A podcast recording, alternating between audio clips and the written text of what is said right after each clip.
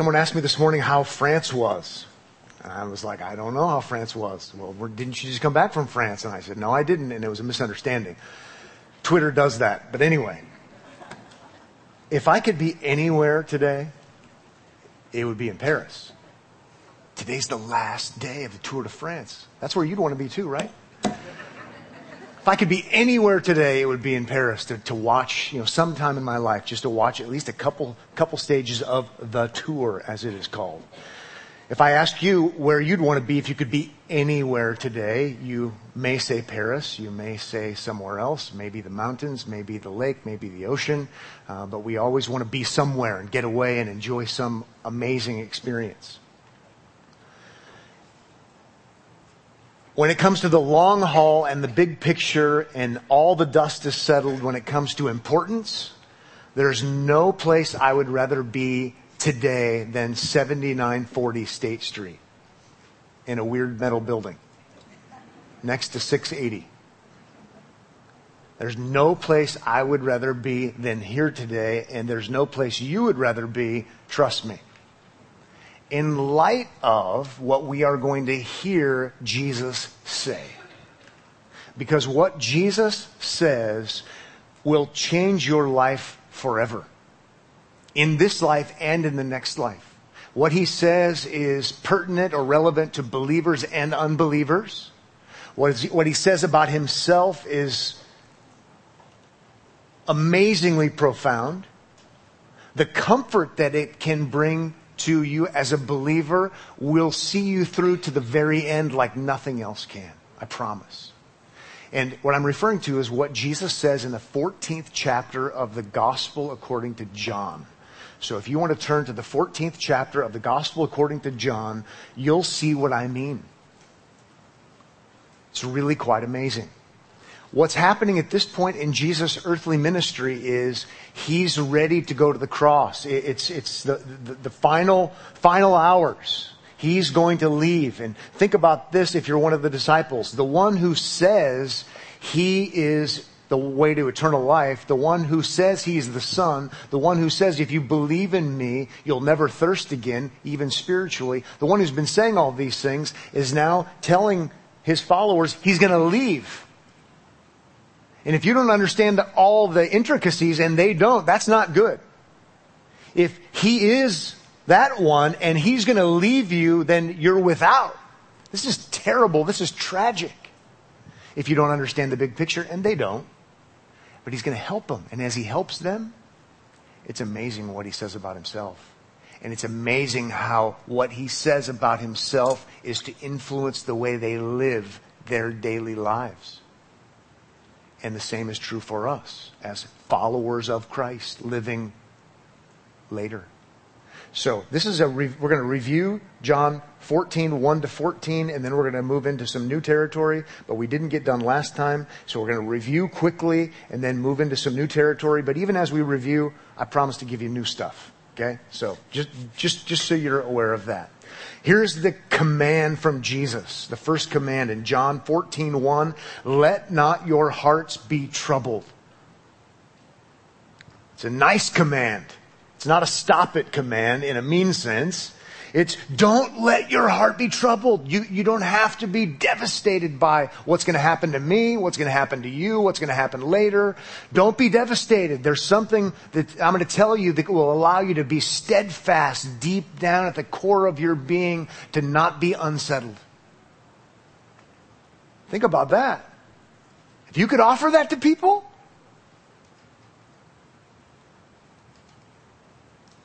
what, what's it going to be? You wouldn't even have to be on late night television to sell that. To, to give something to someone that would cause them to not be troubled, to not be wrenched by anxiety and turmoil and unsettledness. Don't let your hearts be troubled, Jesus says to his followers, in the midst of all the trouble. Then he says, verse 1 believe in God, trust in God, Rest in God, have confidence in God is what that means. Believe also in me.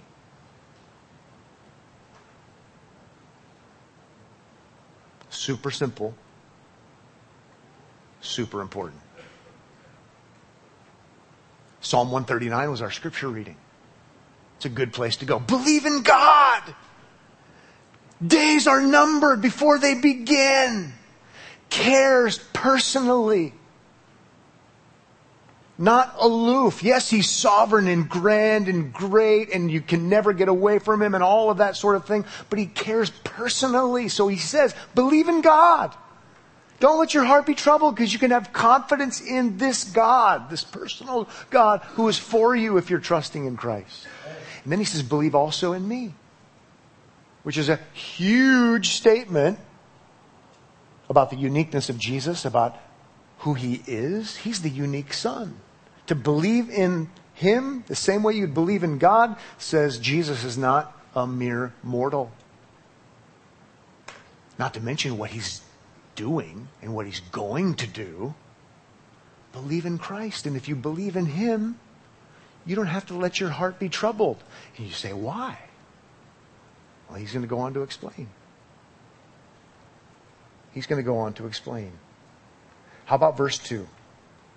We can stop after verse 1 and acknowledge what we've already witnessed and heard, if we think about it, make 7940 State Street better than Paris. Just flat out. To the degree that you can embrace that and know that, your life will change forever. Now, if you're feeling good, and when you're breathing your last breaths, and don't give a rip about Paris. Don't let your heart be troubled. Believe in God. Believe also in me. And here he goes. He's going to explain. Verse 2 In my Father's house are many rooms. If it were not so, would I have told you that I go to prepare a place for you?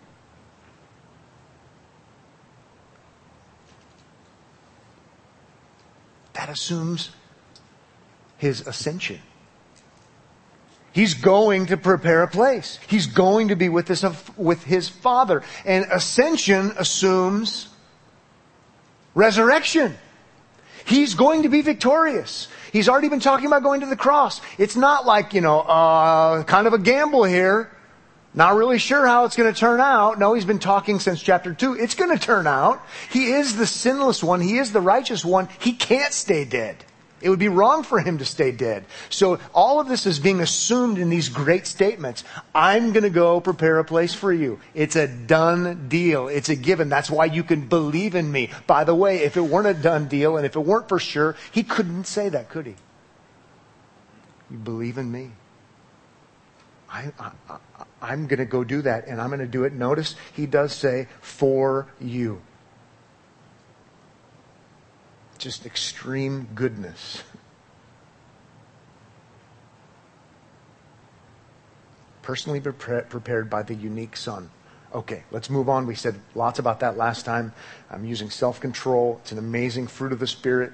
Verse 3. And if I go and prepare a place for you, and he's going to, he just said that, I will come again and will take you to myself, and where I am, you may be also.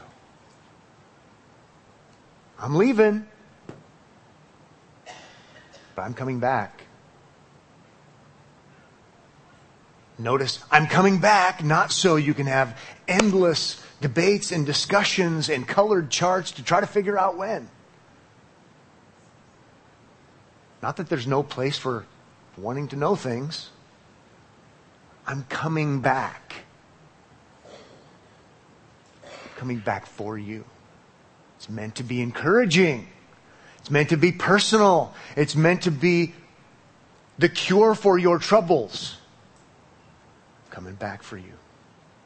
It's awesome. Really is awesome.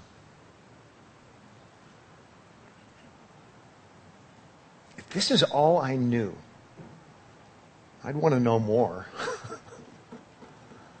but I would know a lot. It changes everything. Okay, verse 4. And you know the way to where I'm going. So he's going to the Father, we're going to see. Uh, we have seen. And he says, You know the way. Jesus has been making himself so clear that he says, You know the way. Verse 5 Thomas said to him, Lord, we do not know where you are going. So he not only doesn't know the way, and Jesus says he's supposed to know the way, he doesn't even know the where. So when you're discouraged talking to people and they don't seem to get it, just know it might be your lack of clarity. It might mean you're perfectly clear because Jesus was perfectly clear. And two times two is still, still 17. Then the verse. Let's call it the verse. It's the verse because it's commonly agreed upon. This really is the verse. in, in John, this is the core of the whole thing. How about verse 6?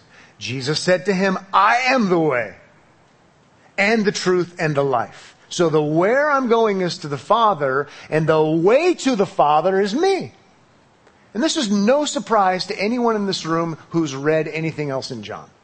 It's all been about this. It's all been about the fact that no one has ever seen God, chapter 1, but Jesus comes and Jesus not only reveals God, he interprets God. Okay? And all along he's been making this clear. So when Jesus says, hey, this, uh, what he says in verse 6, it's what he's been saying all along. I am the way. Believe in me, believe in me, believe in me. That, the reason you believe in him is because he's the way. I am the way, right? Think of mediator, reconciliation. Everyone's sinful and violates God's commandments. Jesus is the fulfiller of the law. Jesus is the one who goes and bears the penalty for us as lawbreakers, violators of God's commandments. Jesus is the victorious one, resurrection on behalf of everyone who would believe in him. He is also the firstborn from the dead. He's our resurrection power, right? I'm the way to God. And I'm the truth, uh, a revelation kind of term. I'm the true interpretation of God among all these others. And there were plenty then, plenty, plenty now. And I'm the life. Well, I've already talked about that because I am the resurrection life. I am the do this and live life. I'm the one. I'm the way. It's me. It's amazing.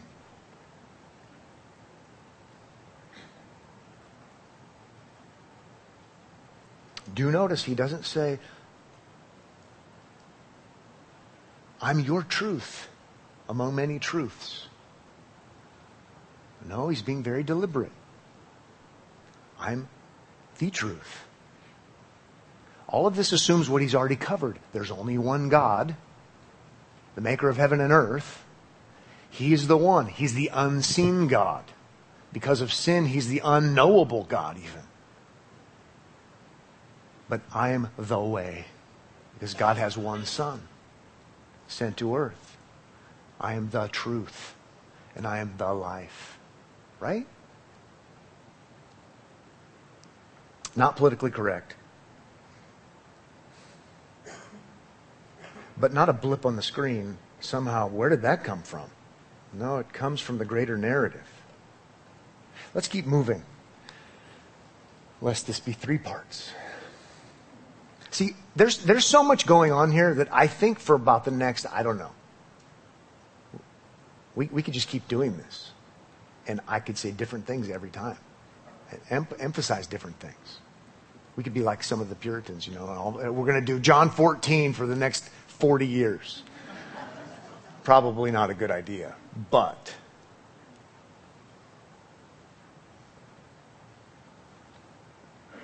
But please do notice uh, the context, which we forget about sometimes. What led this was do not let what? Do not let your heart be troubled. I'm the way. I'm the truth. And I'm the life. There's no one like me. He's calling them to believe in him. That's how you can not have a troubled heart. You can have confidence. How can we know who in the world God is? How can we know what He requires? There's so many different options. There's so many different ideas and philosophies and debates about this, that, and the other thing. That's troubling. He said, don't let your heart be troubled.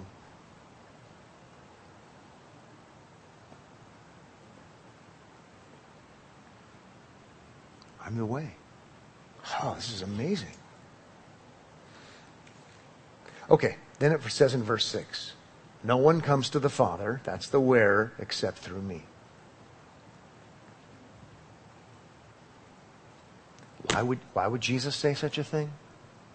He would say such a thing because that's what's true. And to say anything else would not be true. The early church believed this, Acts chapter 4, verse 12. In the midst of polytheism, pluralism. Acts 4:12.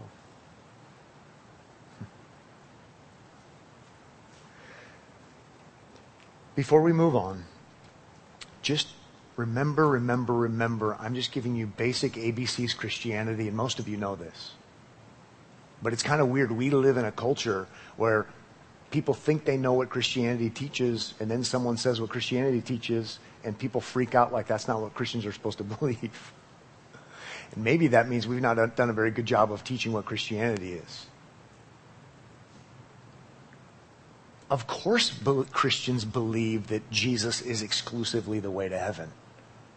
John 14, Acts 4, all of John. That's why we send missionaries. That's why we tell people the good news of, of Christ. That's why we urge people to believe in Jesus. Because he's the way and the truth and the life, and no one comes to the Father but by him. Super straightforward. And it's rich and deep and profound in the greater context of John's narrative in Jesus' life.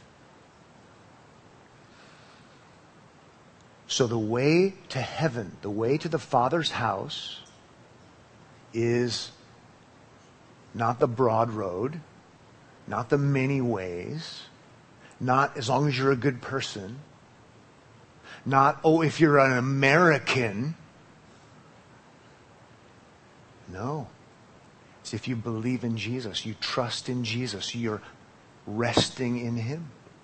It's as clear as could be. As clear as could be. We live in a time where the one requirement for eternal life is what? It's death. If you die, you go to heaven. It's total paganism.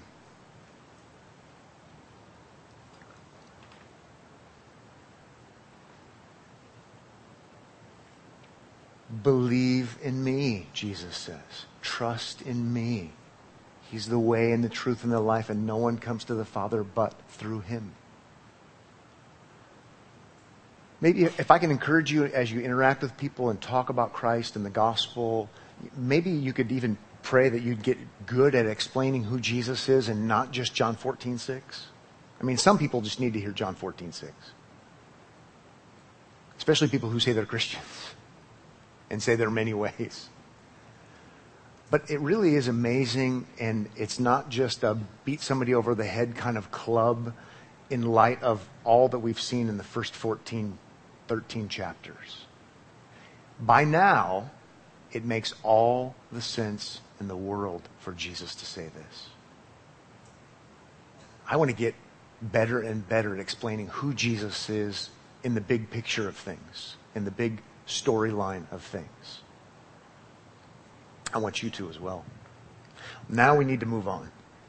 Verse 7 If you had known me, here's a corrective to the disciples. If you had known me, you would have known my Father also.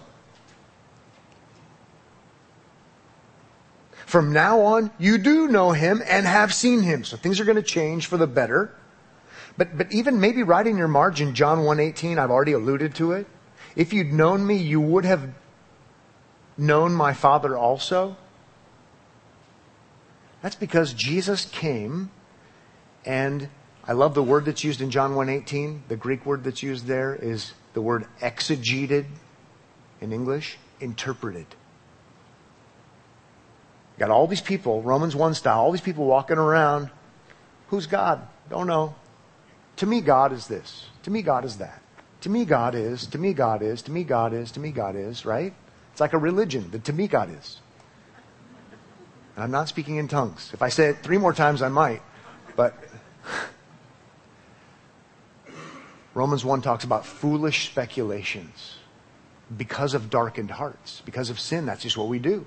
To me, God is this. To me, God is that. To me, God acts like this. To me, God is. It's the to me, God is cult.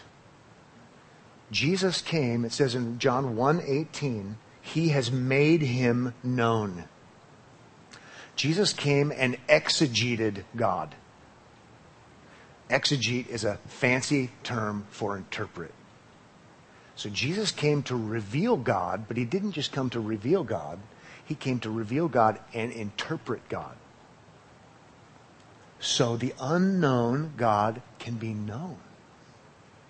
7940 State Street's a pretty good place to be today. Wow! This is staggering to the mind. This is moving to the heart. This is absolutely amazing. If it were talking, if this were anyone other than Jesus saying these things, I would say he's crazy. And that would be a right conclusion. How about verse 8? Philip said to him, Lord, show us the Father, and it is enough for us. It's kind of like you know, wallet size or 8 by 10 would do. You know I mean?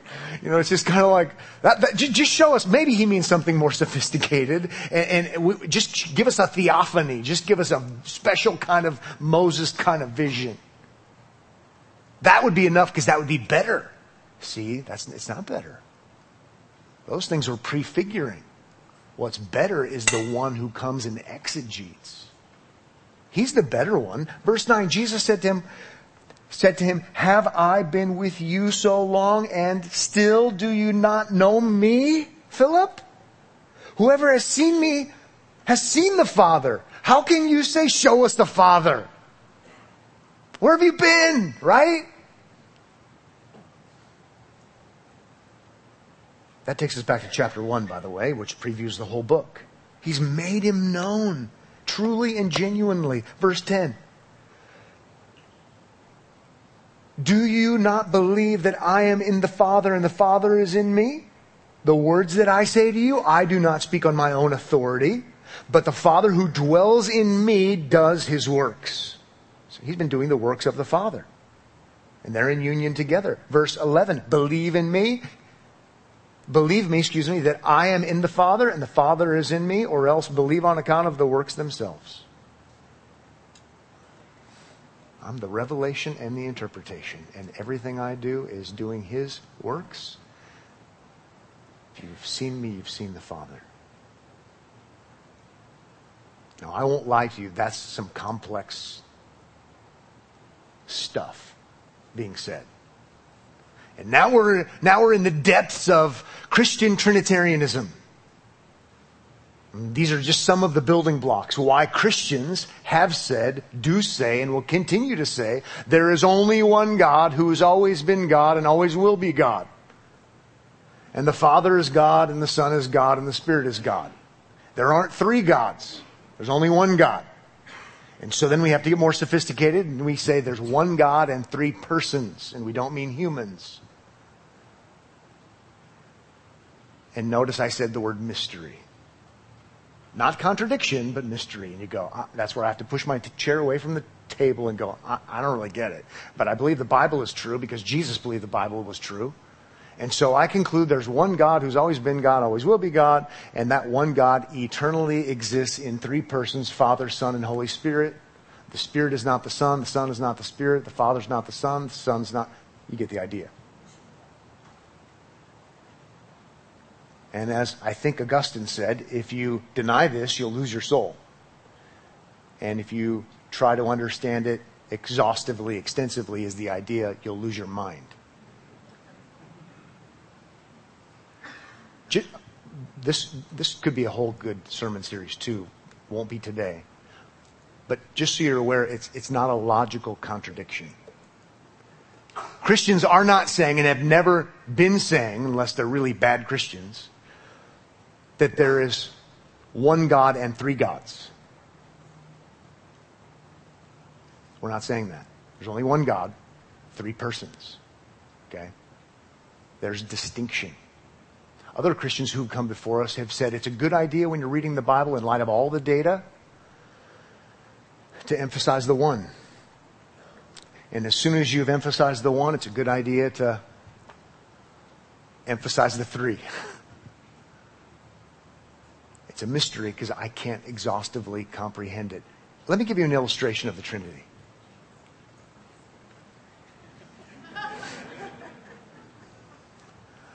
I refuse to. Be here a long time. Be here a long time. They're all bad.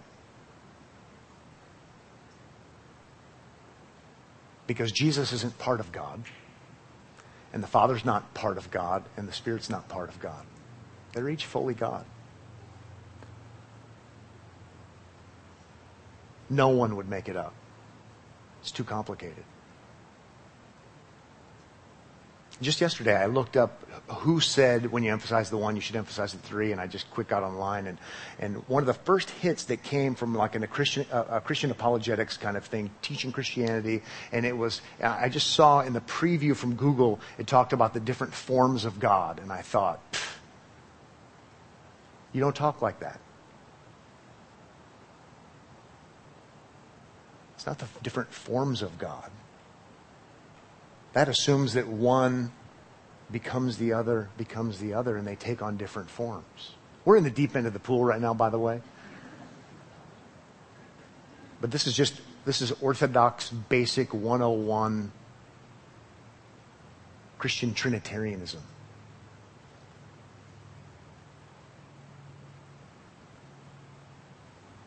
Jesus has, the Son has revealed the Father.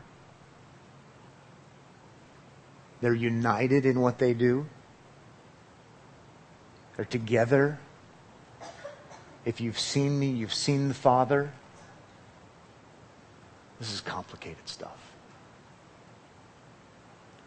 But it's in the context. Don't let your heart be troubled. Because you know that you know that you know that you know that you know, in light of what I've done and what I've taught and what you've seen that I'm his son. And he's my father, and I'm here doing his works. And if you believe in me, Jesus says, you can have full confidence that when I leave, I go to prepare a place for you. It's all meant to be comforting.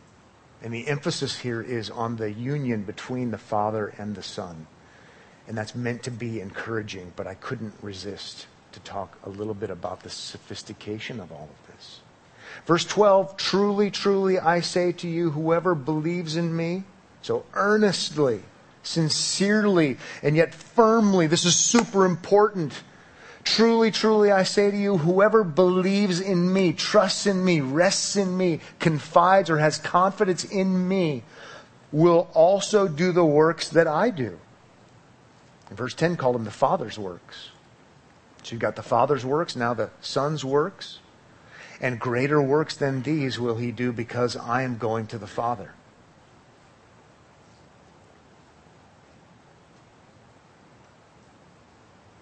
We're just going to skip this part and close in prayer.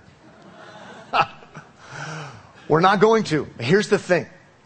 I want you to re- join me on this adventure, okay? I want you to remember this is all meant to encourage. Okay? But I'm going to be honest and say this is complicated. What does he mean?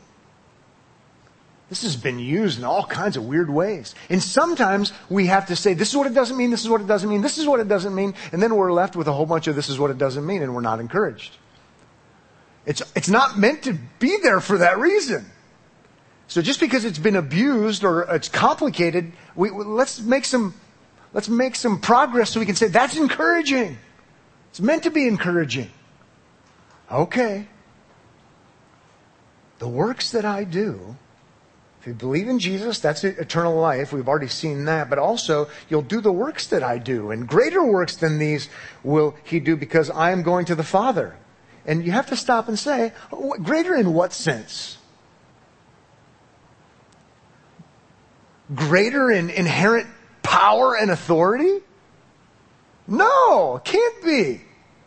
Jesus is, is the one who raises Lazarus from the dead by the time he, King James, stinketh.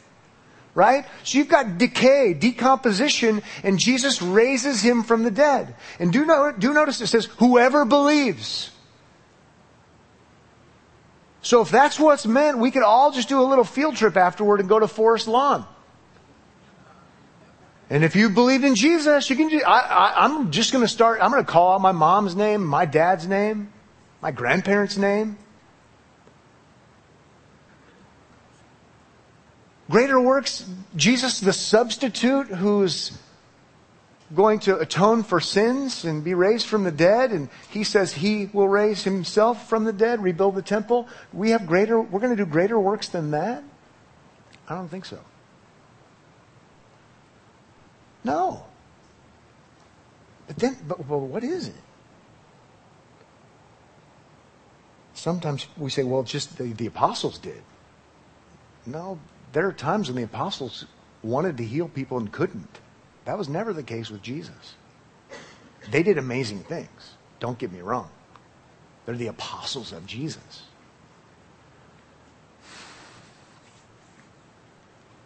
So then we're getting warmer and we say, well, greater works because they're greater in number. Jesus' public ministry, three years ish. By the time you have the apostles and they're doing miracles and doing all the things that they're doing, if we're going to talk about that, that it, the, the, the gospel launches far beyond the little region where Jesus was. But it doesn't just say apostles, it says whoever believes. So what is it?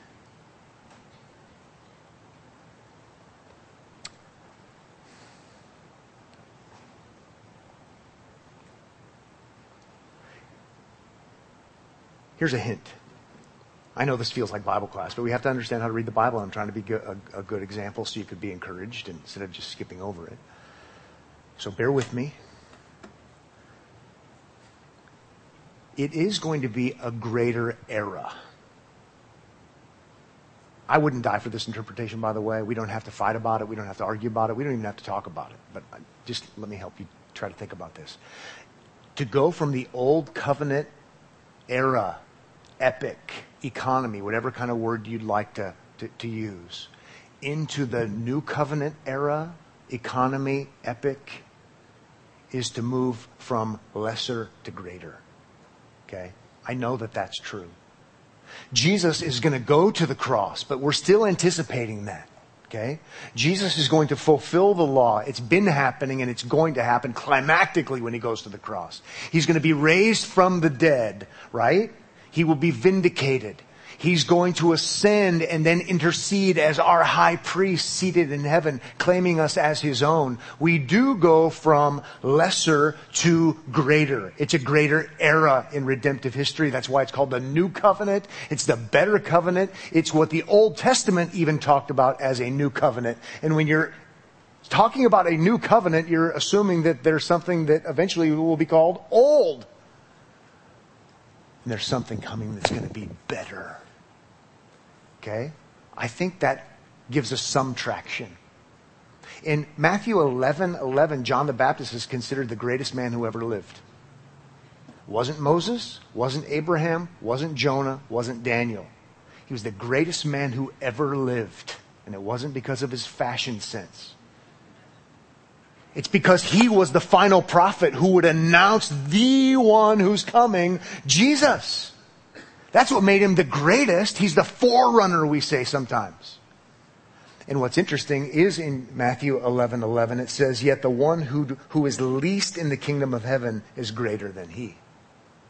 We're moving to something. He's the greatest. And you know what? Even the least is going to be even greater than him. This is what we've been waiting for, this era. So I think we're on to something when Jesus says, whoever believes in me is going to do greater works than I did. We're in a greater time. The gospel work of redemption has been accomplished. Oh, there's another issue. We're going to get to this next week. I promise. He's going to talk about the giving of the Spirit. The Spirit's going to be given to the believers in a new way with a new kind of power. And what's interesting there is to do His commandments, to do His works. So it's newer, better, greater in that sense. See, this is in the context. Okay, one final thing, and again, I wouldn't die for this.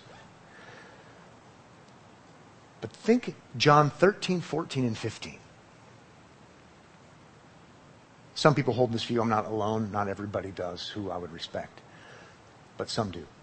John 13, Jesus says he, it says he loved his own. He loved them even to the very end. Love. And he washes their feet as an act of sacrificial love. Giving them what they don't deserve. Loves them that you move on in chapter 13 and Jesus talks about this commandment to love one another. Okay? He's calling believers to be distinguished and stand out because they love one another even when they're not deserving. It's a unique kind of Christian love, a special kind of love. And he wants them to do that. And now in chapter 14, when the coming of the Spirit comes, it's going to be again to do his commandments I'm of the opinion that when he talks about the greater works, he's talking about works of love. He's talking about the fruit of the Spirit starting with love. You're going to have the Spirit and you're going to be uniquely empowered to love one another and you'll be loving one another in a unique and special way more than a foot washing and believers that will do this everywhere because all believers will have the Spirit. And this is a greater work. Greater in number, yes. Greater in scope. Well, that's a long way to deal with a challenging passage, but I hope it's at least helpful to try to think through. And let's find some encouragement in application. You're supposed to love one another. I'm supposed to love you, you're supposed to love me, even in the context of when we're not very lovely. Humility, sacrifice for those who don't deserve it. That's a great, great work of God. it's the fruit of the Spirit, the Spirit who's going to be uniquely given. So how about this? When you love dopey, mopey, goofball Pat, you love Pat when Pat doesn't deserve to be loved. And you, you actually love me. It's the fruit of the Spirit in your life, and it is indeed a great work. It is a work of God to love those who don't deserve to be loved. And you can say, you know what? This is it. I, I think this is it. This is so encouraging. We're not left alone and we're doing great works. This is amazing that this happens. And it happens all over the place. Sadly, it doesn't always happen. But John 15, we're going to be challenged to, to have it really be an emphasis. But for, for you, the next time you love someone who doesn't deserve it, praise God and say, God, thank you for doing this work in my life. How about this? I'll go so far as to say, you are doing the works of God.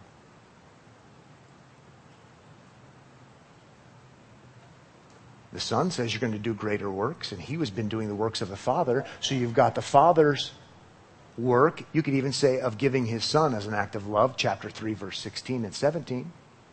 You've got the Son demonstrating his great love, and he's doing the works of the Father. And now he calls us to do these greater works, certainly greater in number. And how does it happen, Trinitarian Christians? By the power of the Spirit who's continuing to carry out those works, bearing the fruit of the Spirit.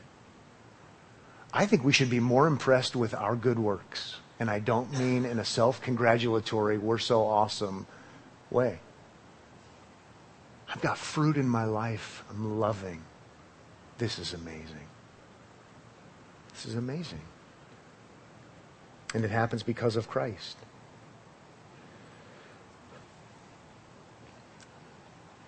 Got one more challenging passage. We'll go fast, I promise.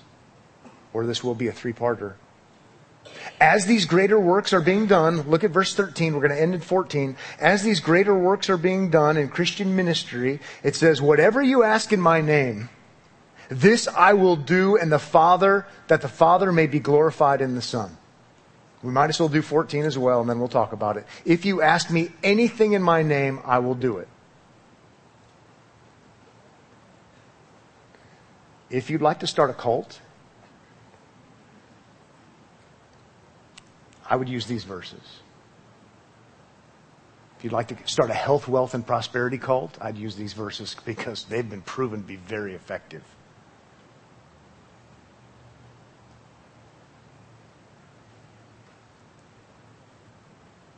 Keep it in context. As we're doing these great works, I'm suggesting that they're these great works of love. As we're carrying out the ministry of the Lord Jesus Christ in His name, because we're His followers, we're believers, we belong to Him, by the power of His Spirit, as we're doing His ministry, anything we ask in His name, He will do. That's not complicated if we just keep it in the flow of things.